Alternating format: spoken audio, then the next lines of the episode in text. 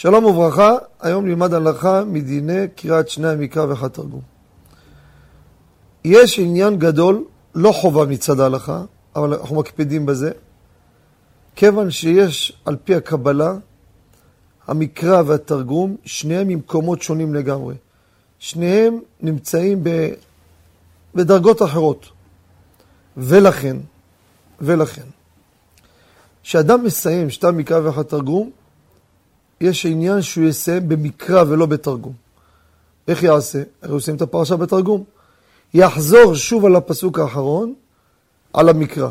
והטוב ביותר שיחזור שוב עוד פעמיים על הפסוק האחרון של המקרא. למה? כדי לסיים במקרא. אדם שמחלק את שתיים מקרא ואחד תרגום לימות השבוע, קשה לו. מחלק לפי פרקים, לפי הימים, לפי העליות, לא משנה איך. שהחלטת שאתה מסיים להיום, איפה שסיימת, את הפסוק האחרון, תחזור עליו שוב על המקרא פעם אחת או פעמיים. למה? כדי לסיים במקרא.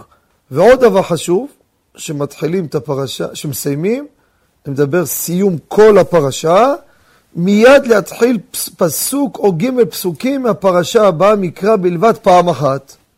זה גם עניין גדול מאוד. שמתם את הפרשה לפני ההפטרה, לפני הכל. סיימת, חזרת למקרא, יפה. עכשיו מה תעשה? סיימת בראשית. מיד תתחיל, אלה תולדות נוח, נוח הסביב וכולי, שלושה פסוקים מפרשת נוח. מקרא פעם אחת. והכל מהודר. תודה רבה וכל טוב.